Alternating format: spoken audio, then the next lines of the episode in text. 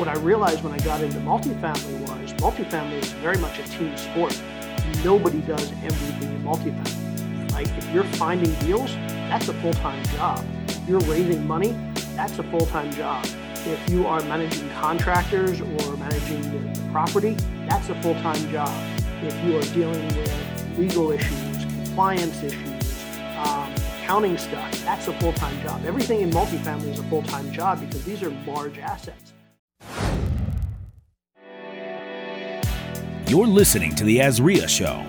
If you're looking for quality real estate investing information that you can trust, you've found it. Stay tuned and join the tens of thousands of members that have already benefited from AZREIA, your home for education, market information, support, and networking opportunities that will advance your real estate investing career. Great state of Arizona. Welcome to another episode of the AZREIA Show. We have a very, very special guest with us today who hails from Sarasota, Florida, a big contributor to Bigger Pockets. And we want to welcome uh, Jay Scott to the show. But before we do that, we always got to welcome our executive director and co-host of the AZREIA Show, Mike Del Prete. How are you, Mike? Wonderful, wonderful, wonderful. Thanks for uh, doing another great show, Marcus, with me. Ah, thank you, man. No problem. You always make uh you always make it easy for me. so all right, well, let's jump right in. We have Jay Scott, you know, again from Sarasota, Florida. You have more than likely seen him at BP Con, um, all over bigger pockets. Uh, he's done hundreds of fix and flips, but now he's focused on large multifamily. But I'm gonna let Jay introduce his own self, his own self. So, Jay, how are you doing today, sir? I am doing well. Thanks for having me, Marcus. I'm thrilled to be here. Not a problem. Not a problem, man. For those who may not know, and I don't know if they've been under a rock or wherever they've been, kind of introduce us to Jay Scott. Yeah, so uh, I am a former engineer, business guy, corporate guy. Back in 2008, my wife and I decided to uh, to leave the the corporate world and the tech world to start a family, and we were looking for something that would allow us to live the lifestyle we wanted to live, kind of get that work life balance, be able to raise kids, not have to miss any soccer games or piano recitals or those sorts of things.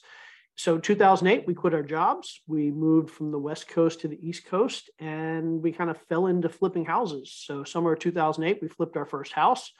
Probably wasn't the best time to do that, but it was a great time to learn. Yep. I figure if, if we could be successful doing it back during 2008, we could probably be successful anytime. And we scaled from there. And over uh, the next eight years or so, we flipped about 450 houses. And then in 2017 ish, 18 ish, uh, we moved, uh, I moved more into the uh, multifamily space. So syndicating large commercial multifamily deals. And that's what I've been doing since uh, 2018. Perfect. Perfect. Like a, like a prime time like you when you got in to large multifamily was that like a sweet spot in time or anything you want to talk about that era?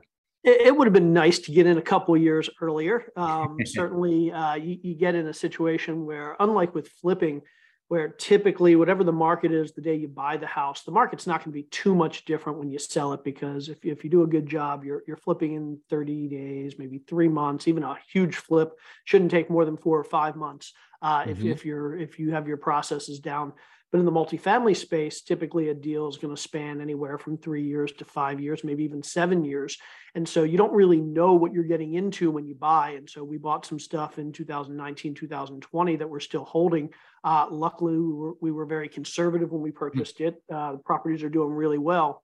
But I know a lot of people that bought stuff back in 2019, 2020 that are not in great shape today because obviously the the market's kind of moved out from under us. And and mm-hmm. if uh, if you didn't think about the fact that what's happening today might have been in the cards back then it's very possible that you bought suboptimally or you got the wrong type of debt in place or you got the wrong type of equity in place.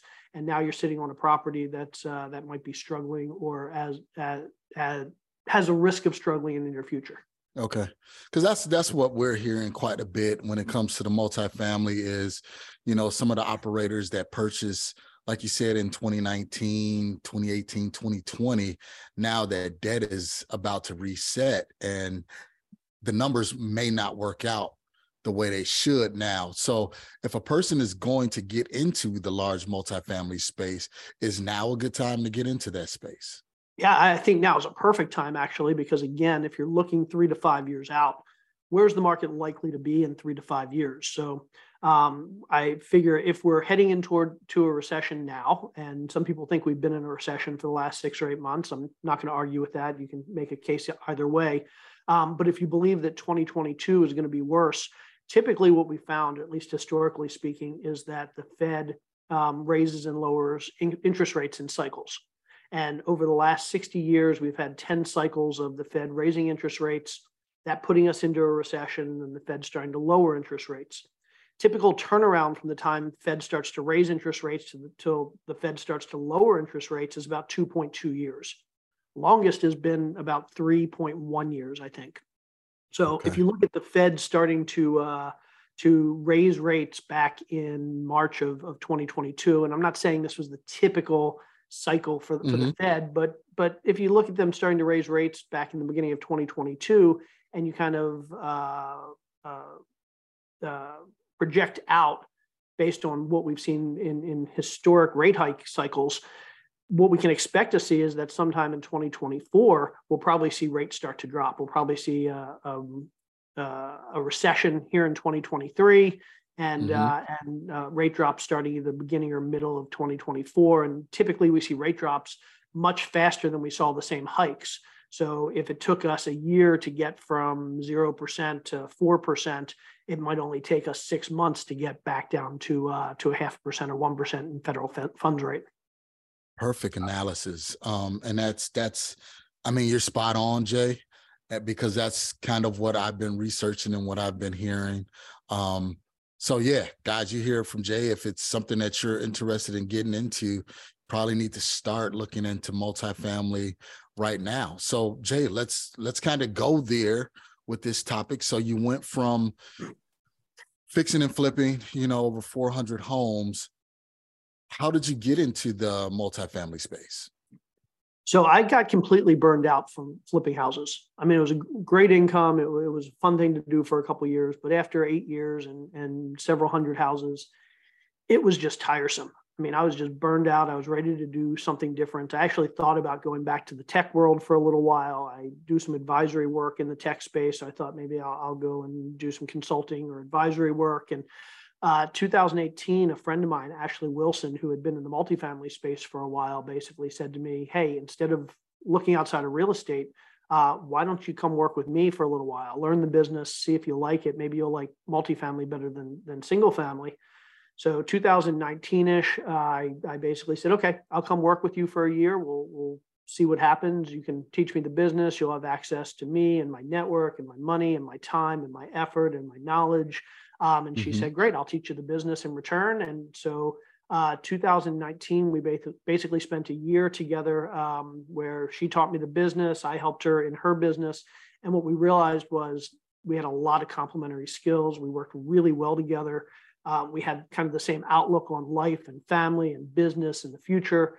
And 2020, we said, hey, why don't we partner up? Why don't we formalize this? And so in 2020, we became business partners. Um, she had started a company called Bar Down Investments. I became a partner in Bar Down Investments, and we've been growing it for the last couple of years. Wow, wow. It's the partner of networks, right? Partner of those relationships. Um, very, very key, very, very important because maybe if you didn't have that conversation, you'll probably still do be doing some consulting in the tech space and not have ever entered into the multifamily space. Yeah, what what I found is that relationships are really what helps people get to the next level. Um, there mm-hmm. are lots of things in this business that we can learn on our own and we can do on our own. But at the end of the day, uh, when you're working with other people who are smarter than you, who are more experienced than you, um, who might have more money or more time or more expertise, whatever it is, um, they're going to pull you up and they're going to allow you to get to wherever you want to get to faster and more efficiently. Mm-hmm. So yeah, I may have fallen into multifamily at, at some point myself, but it would have taken me two or three or five times longer to really scale up uh, than if I found somebody like I did who could basically teach me the business and, and, and get me up and running in, in, less than a year. So I certainly recommend to anybody out there that's learning to, to who's interested in learning to do something new find somebody that's already doing it, figure out how you can add value to that person. Um, and then in return, ask them to, to help by adding value and teaching you. And it's this business is all about synergies. And if you can if you can help other people, they can help you. Everybody achieves what they need to achieve and I think another great learning lesson about that one year that relationship um, outside of the leverage or the the the um, part learning from from them is um, the complementary skills, right? So I was always taught from a mentor, hey, before you bring on a new partner, wait eight to 10 months, get the, let the skeletons come out the closet, figure things out. So a lot of people, when they get in, they're into jump into real estate, they get excited with a friend. They're like, we should be partners and we should just do this deal or whatever it is but I think that's a huge um, learning lesson there, getting to know each other for the first year.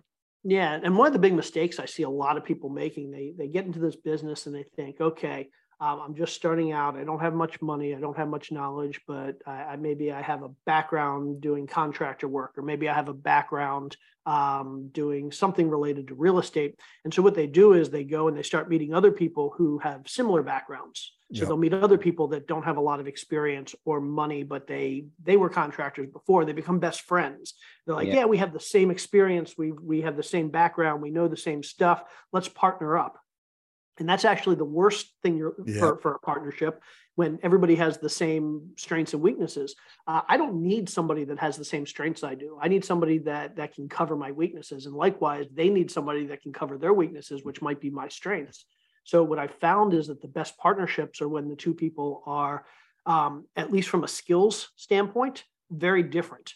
Now, from a personality standpoint, you you should be working with people that that you know and like and trust. You should be working with people that kind of have the same values you do, that have the same ethical values you do, that have yep. the same principles you do, and also have the same goals you do. But from a skill set standpoint, we should be looking for people that are just the opposite of us, so that those complementary skills can kind of fill us out and and and turn two pieces into a whole. Very true. Very true. I love it. Love it. And what you said was very key at the end. You take those two pieces and make a whole, you know, because you may have like you said and i'm not going to beat a dead drum but if you have the same skill sets as someone else you know you, these guys are just going to be masters in that same area and not be able to expand yourself and grow into other areas. So jay what was one of those key things that your partner taught you when you got into uh, multifamily that you say you know what? I'm glad that i really learned this. What was that what was that one thing that that triggered and gave you that aha moment to say, man, I'm really glad I partnered with this person and learned this? Yeah, well, I mean, the reason I'm really glad I got into multifamily was simply because in the single family space, we tend to try and do everything ourselves. Yep. Um, single family is it's not rocket science. Um, and if you've got the drive and you've got the energy, there's no reason you can't find the deals, you can't find the contractors, manage the contractors, manage the renovations. Um, if you're renting it, do the property management yourself. If you're selling it, do the listing and selling yourself. Basically, do everything yourself. Uh, the problem is you're going to burn out if you do that. Not only are you going to burn out, you're probably not great at everything. You might be great at finding deals, but you're not great at the, the renovations. Maybe you're great at the renovations, but you're not great at the marketing on the back end or the property management. Few of us are, are good at all of those things. Most of us are good at one or two things. But what I realized when I got into multifamily was multifamily is very much a team sport, and nobody does everything in multifamily. Yep. Like if you're finding deals, that's a full time job. If you're raising money, that's a full time job if you are managing contractors or managing the, the property, that's a full time job. If you are dealing with legal issues, compliance issues, um, accounting stuff, that's a full time job. Everything in multifamily is a full time job because these are large assets. I mean, if you think about it, if you buy a 20 or 30 or 50 million dollar apartment complex, that's like running a 20 or 30 or 50 million dollar business. Correct. And there are very few people that are running a, a 20 or 30 or 50 million dollar business without employees or partners or other people to help them. And it's the same way in the multifamily world. And so it really allowed me to focus on those one or two areas that I was good at, that I enjoyed doing, where I could provide value, and then let other people focus on all those other things that I hated doing, but I was doing it myself in the single family world just because that's how we do things. And multifamily space, I said, nope, I'm going to focus on these one or two things that I'm great at and Ashley's going to focus on the one or two things she's great at. We're going to hire employees to focus on the other stuff that we're not great at, or we bring in partners, or we bring in co general partners, whatever it is. And basically, everybody does what they're really good at and what they enjoy. And every day you get up and you look forward to, to going to work because you're doing stuff that you're good at and you enjoy. And what are you good at?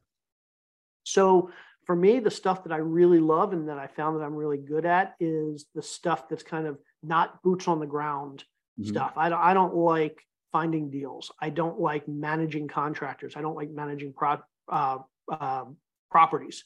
Okay. Uh, what I like is the stuff behind the computer. So I'm really good at underwriting. I love underwriting, uh, putting together uh, models, business models, and analytical models, um, and and capital raising. So I found okay. that I'm really really good at raising money.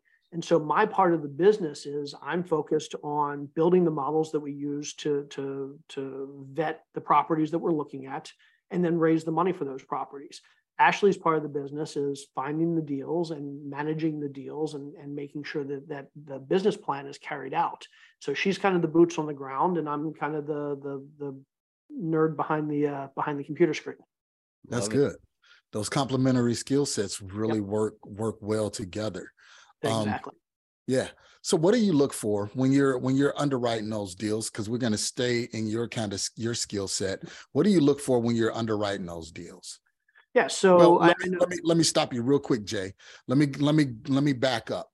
First, just like you know, starting in in single family, what do you, what comes first, the deal or the money? Do you go out and raise the money and say, hey, this is a model of our next project, or do you try and secure the project and then go and raise the money? Let's start there first. Okay, so uh, in the single family space, typically finding the deal is if you know what you're doing, a, couple week task. And finding mm-hmm. the money might be a couple week or a month task. Maybe it's even two months, maybe it's three months. But in the multifamily world, uh, things work a little bit differently. So finding deals, if I go into a new market, I might spend six or 12 or 24 months building relationships with brokers before I find a 150 or 200 unit apartment complex. It's not the kind of mm. thing that even if you're good at it, if you're going into a new market, you're not going to find a deal in a week or two or five or 10. Um, this really is a multi month or even a multi year effort. So you have to build those relationships, you have to build that deal flow. On the money raising side, same thing. Um, I can go to a bank and borrow $100,000 or $500,000 pretty easily. But if I need to raise $20 million from investors, I'm not going to be able to start today and do that next week. That's a process that I need to begin today, and maybe I'll be able to raise $20 million in two or three or four years. And so, when it comes to what you do first, you ha- really have to do both. And this okay. is, again, going back to multifamily as a team sport. Yep. Uh, it's nice having somebody like Ashley who literally spends full time um, and, and her team building relationships with brokers and getting deal flow. And again, she goes into a new market that might take many months to actually get some good deals coming. At the same time, me and my team are building those same relationships with investors. We're finding people that could potentially invest in our deals. We're telling them about us. We're building that level of trust so that when the deal comes along, they're willing to give us money. And so these things have to kind of work in parallel um, because if you did them uh, serially, if you did them one after the other, you'd be spending two years finding a deal and then two years raising the money, and that obviously doesn't make sense. Right. So, so it really helps to have at least one person on the team that's focused on finding the deals, and at least one person on the team that's focused on raising the money. Perfect. Perfect.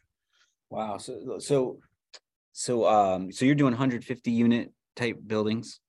So uh, in the last year or the last couple of years, we've done everything from 152 units to 409 units. So uh, 150 is kind of our minimum because once you get up uh, over about 120 units, you're making enough money from the property that you can afford full-time property management. Right.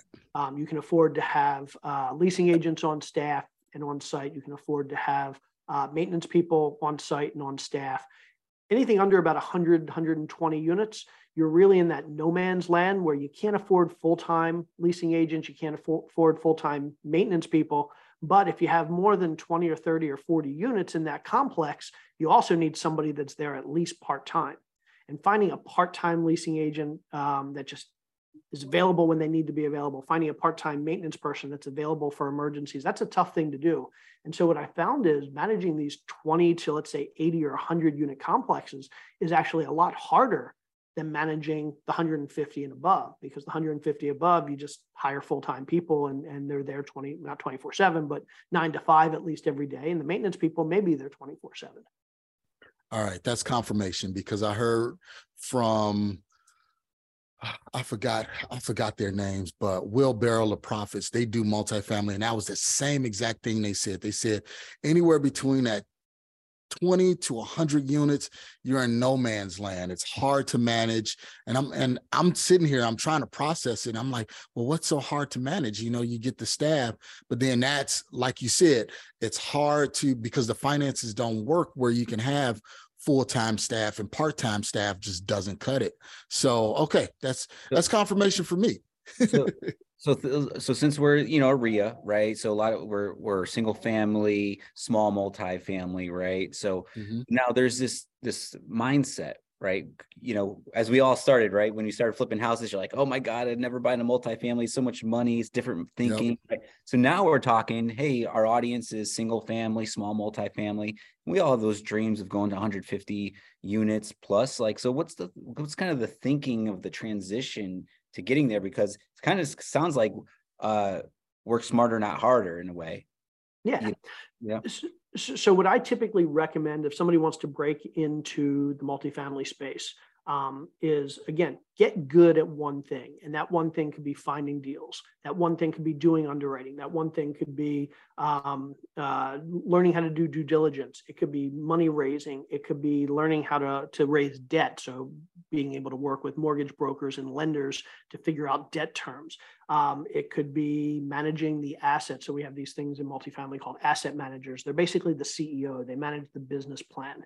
Um, it could be the person that's responsible for doing the property management. Whatever it is, get good at one thing and then go find a team that's already existing, a team that's already doing deals, but that needs that particular skill. Maybe a team that needs a better underwriter, maybe a team that needs somebody to help raise capital and say, hey, I know I'm not like a partner here, but I'd like to come in and help you on your next deal or two or three.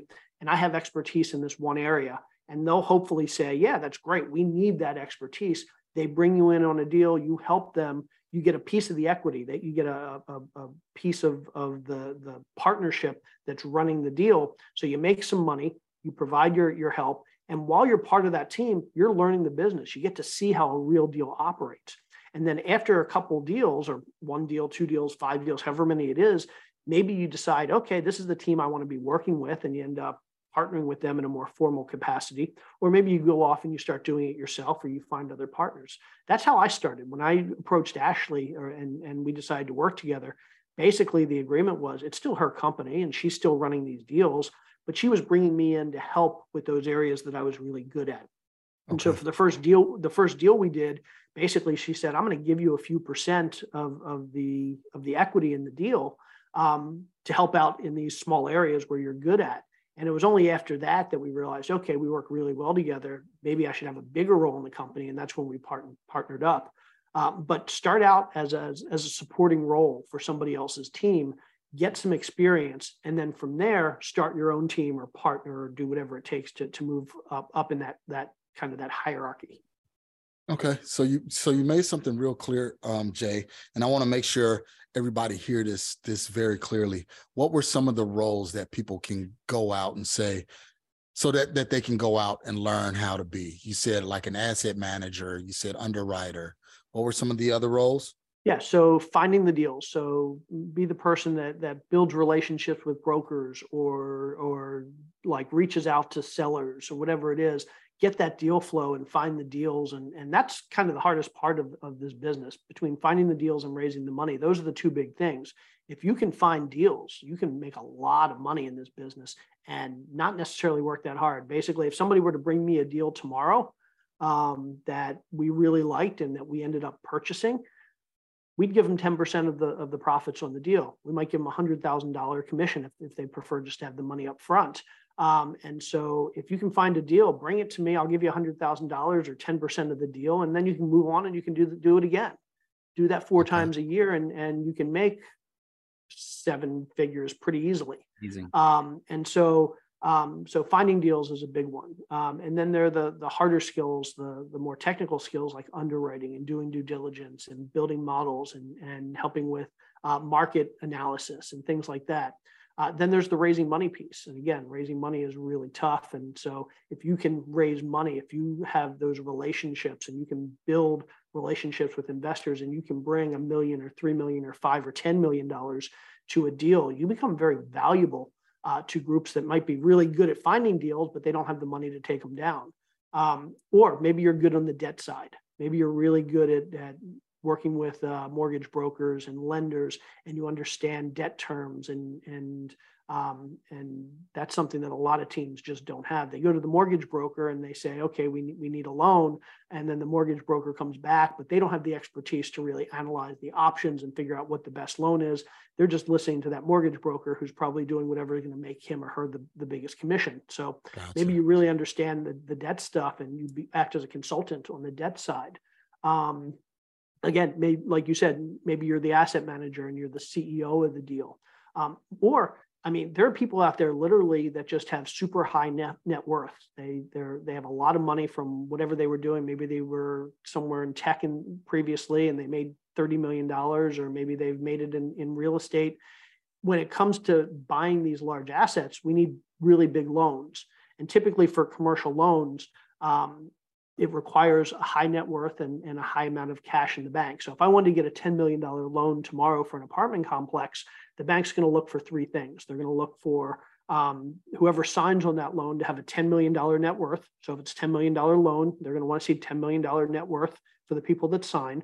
And they're going to want to see at least 10% of that in liquid funds. So at least a million dollars in the bank. And then the third thing they're going to want to see is experience signing on these loans.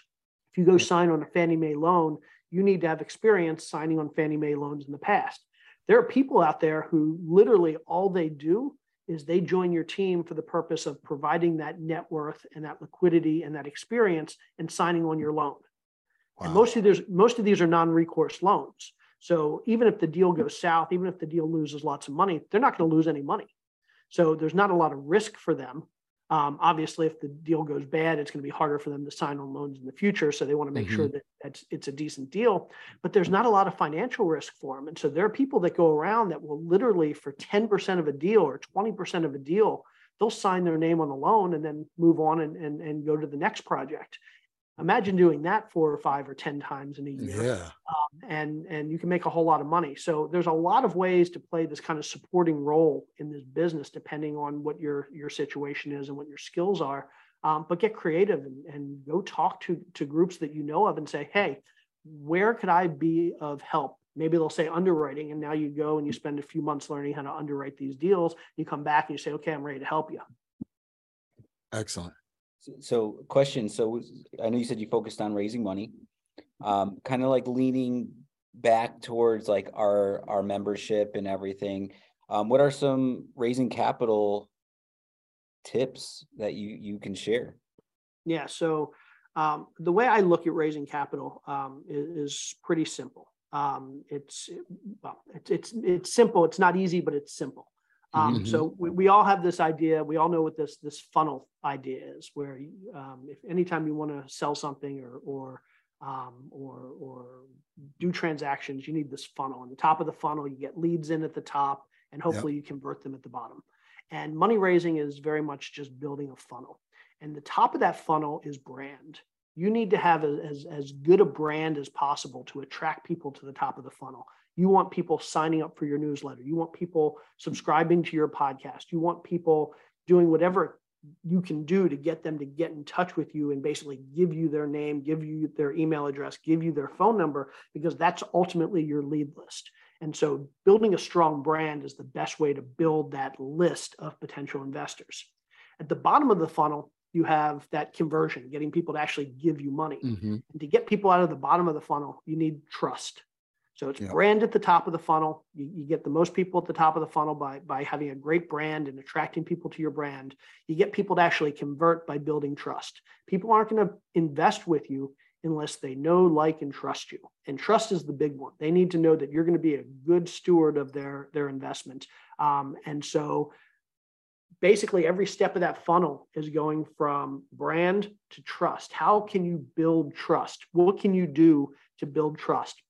And typically, that involves a few things. Number one, um, it allows it, it means getting people to to know your authentic self.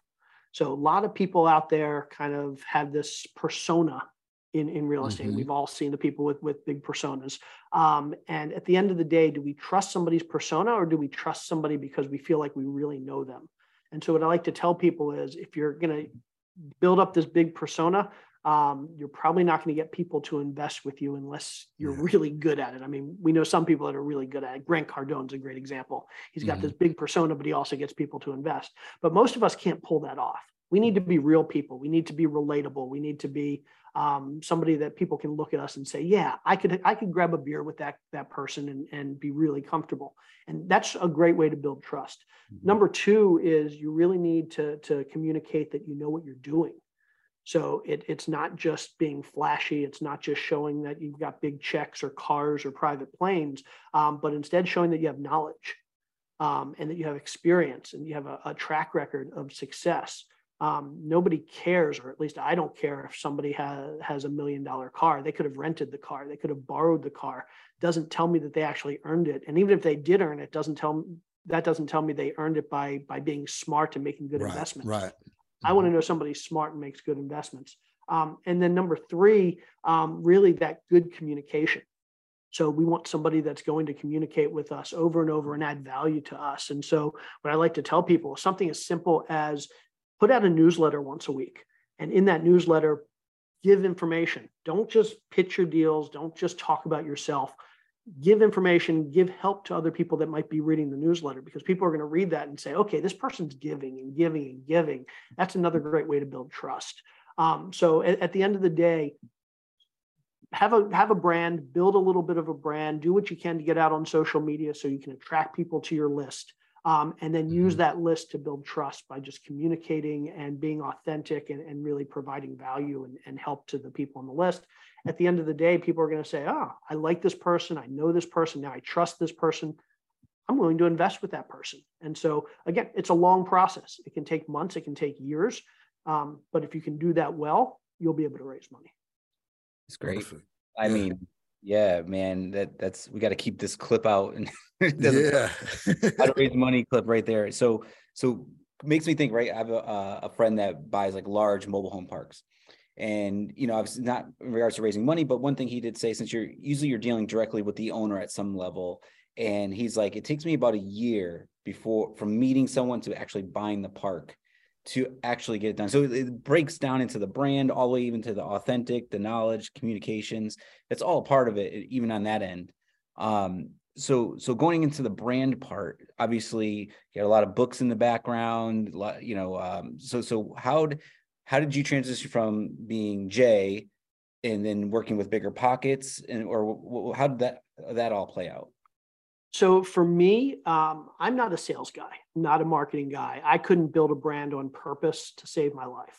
um, I got lucky building my brand, but the way I did it, I believe is replicatable. I believe that if I had to start over, I would do exactly the same thing that I did last time, even though it's not a salesy or a marketing thing.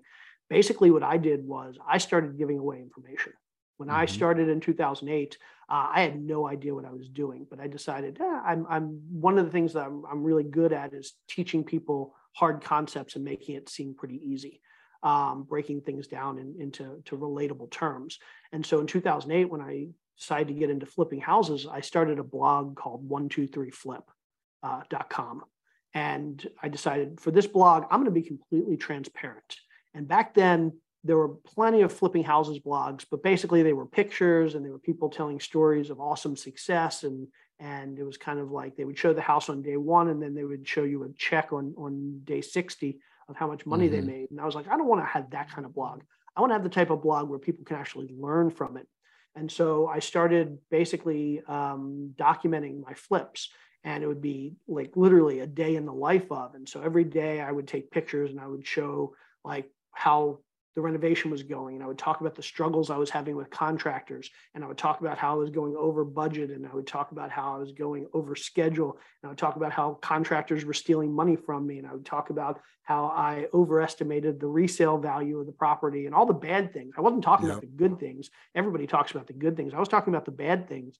And then at the end of every property, I would literally put in a spreadsheet that broke down the, the profit to the penny and where that money went. How much did I spend on on the the the property? What were my closing costs? Um, a detailed breakdown of the renovation costs, how much I sold it for, what my commissions were, so people could see the real numbers. And instead of, of thinking that everybody was making it seem like making they were making hundred thousand yeah. dollars on a flip, when you saw the real numbers and you realized there were a lot of expenses in there as well, they were saying I was making 15, 16, 17,000 dollars per flip and people really started to follow this blog because they felt like they were getting a true insightful view into mm-hmm. how flipping worked. And i was the first person i think from what people tell me that was actually really doing that. So i got a huge following by basically being willing to be more transparent than anybody else out there uh, even with the bad stuff that was going on. And so people started following me and and i never sold anything. It wasn't until um, 2013, five years later, that I, I put out my first couple books. Um, and I think people liked the fact that I had built a big brand for five years, but I wasn't selling anything. And then when I was mm-hmm. selling something, it wasn't a $10,000 or $50,000 course, it was a $20 book.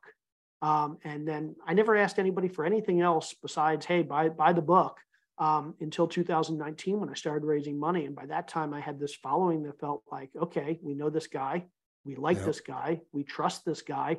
He's never asked us for anything in the past. It's not like he's running a 15 year long con. Um, mm-hmm. if, if, he's asking us to invest now, we're ready to invest. And so it was really easy for me to start raising money um, 10 years later because I had spent 10 years building the brand, getting the following, and then converting that following by by building trust. Wow. and go ahead, Mike. Go ahead. we do this. Um, no, no, it, it, it's all falls in line like with the, the authenticity that you're saying raising money. Um, the tra- the transparency of the deals, right? Because uh, much as I appreciate everything you know Grant Cardone has done, right? It's amazing. However, I think it attracts those people that just want to get rich quick. Yep. And the in the in the people that you're attracting are like the people doing it and they're in the works, they're in the trenches, they're trying to yeah. get better, they're trying to figure it out, and they can learn from you and, and apply it into real time life, you know. So that's awesome. Yeah, I think a lot of people feel like I'm relatable. Um, I've had people come up to me and say, "I'm I'm investing with you because I like you. Yeah, like I want to be friends." Yep. and I'm like, "Okay, great." And and that's kind of what I go for. I'm not. I again, I I'm not a marketing guy. I couldn't create a persona if I wanted to um, I'm just myself. And, and I, I, highly recommend that everybody just be authentic because yeah. um, as long as we're decent people, um, there are going to be a lot of people out there that like us if we're authentic. And, and that's, that's one of the things that I wanted to bring up was, yeah, Jay, you built a brand, but it really wasn't a brand. You was just building yourself. You was just building your company and letting people behind the scenes see exactly what it take to build a company. You wasn't showing you know, flashy cars, you know, hopping on private jets. You were saying, you know what? I got screwed by my contractor this week. And next week, guess what? I got screwed again. But I'm going to stay the course and I'm going to continue doing this because this is exactly what I want to do. And it's that level of persistence and stick to it, you know, stick to itiveness. Uh, I just created a word uh, that that really works and that's what people really want to see so although it's not a brand it is a brand because it's you you are the brand and the brand is you versus like you said creating some some persona that you have to live up to. Yep a hundred percent and and so it, it's something that it's funny because i'm an introvert so i have to still work at at building this relatable brand because I'd be perfectly happy to just go sit in a corner of my computer all day and never do podcasts and never go to meetup events and never talk to anybody because um, that's kind of my mentality. But I have to force myself to get out of my comfort zone. Mm-hmm. I have mm-hmm. to force myself um, to, to constantly put myself out there because that's part of building a brand. And so you can be authentic, but sometimes you still have to do things outside of your comfort zone. Um, we did a networking event last week. I, I, decided I'm in Sarasota and lots of investors around here, so I just kind of said, let's do a, a, networking event. And yeah, there was there were some selfish reasons behind it. I have a coaching group, and so I was hoping people would come out and learn about that. And um, I was hoping maybe investors, potential investors, would come out and they they would invest. But at the end of the day, I just I like doing these kind of networking events where people can meet and greet and talk to each other, and I can talk to people and um, again, build the reputation, build trust. And what I found was in this group in Sarasota, I had two people that literally drove down from Atlanta for a two hour networking event. So they did an eight hour drive for a two hour event. I had one guy that flew down from New Jersey, and I had another guy that flew in from Minnesota for a two hour networking event that basically I just said, hey, let's get together and chat and, and eat some food and, and drink and, and hang out. And I, I rented a room at a, at a local hotel and people were literally coming from around the country to like attend this thing. And it was kind of eye opening for me because it, made me realize, okay, people actually really do want to meet me and they really do like, they trust me. And so I thought that was really, really cool. And, and so I guess my point there is if I can do it, just some normal guy who's an introvert, like anybody out there can do that if, if they put in the time and the effort. Well said. Yeah. Well said. This is a great podcast, man. So, so, uh, but we do have to start wrapping it up here, Marcus. Yep. Yep. Go ahead. Start the wrap up, man. Start the wrap up, Jay. Uh, again, thank you for being here, man. Um, yeah. How do we get a hold of you? How do we get to know more about about you? How do we give you bring you that uh, 10%? How do we get that 10% on that deal? If we got a 150 units for you. Yeah. So if anybody wants to get in touch with me, if you go to www.connectwithjayscott.com, uh, that's my link tree. So it has all my links, my emails in there, my websites in there, my business is in there, my blogs and books are in there, anything you want to find out. Um, so feel free to shoot me an email or, or whatever. I'm always happy to connect with anybody. Love it. Man. Sounds great.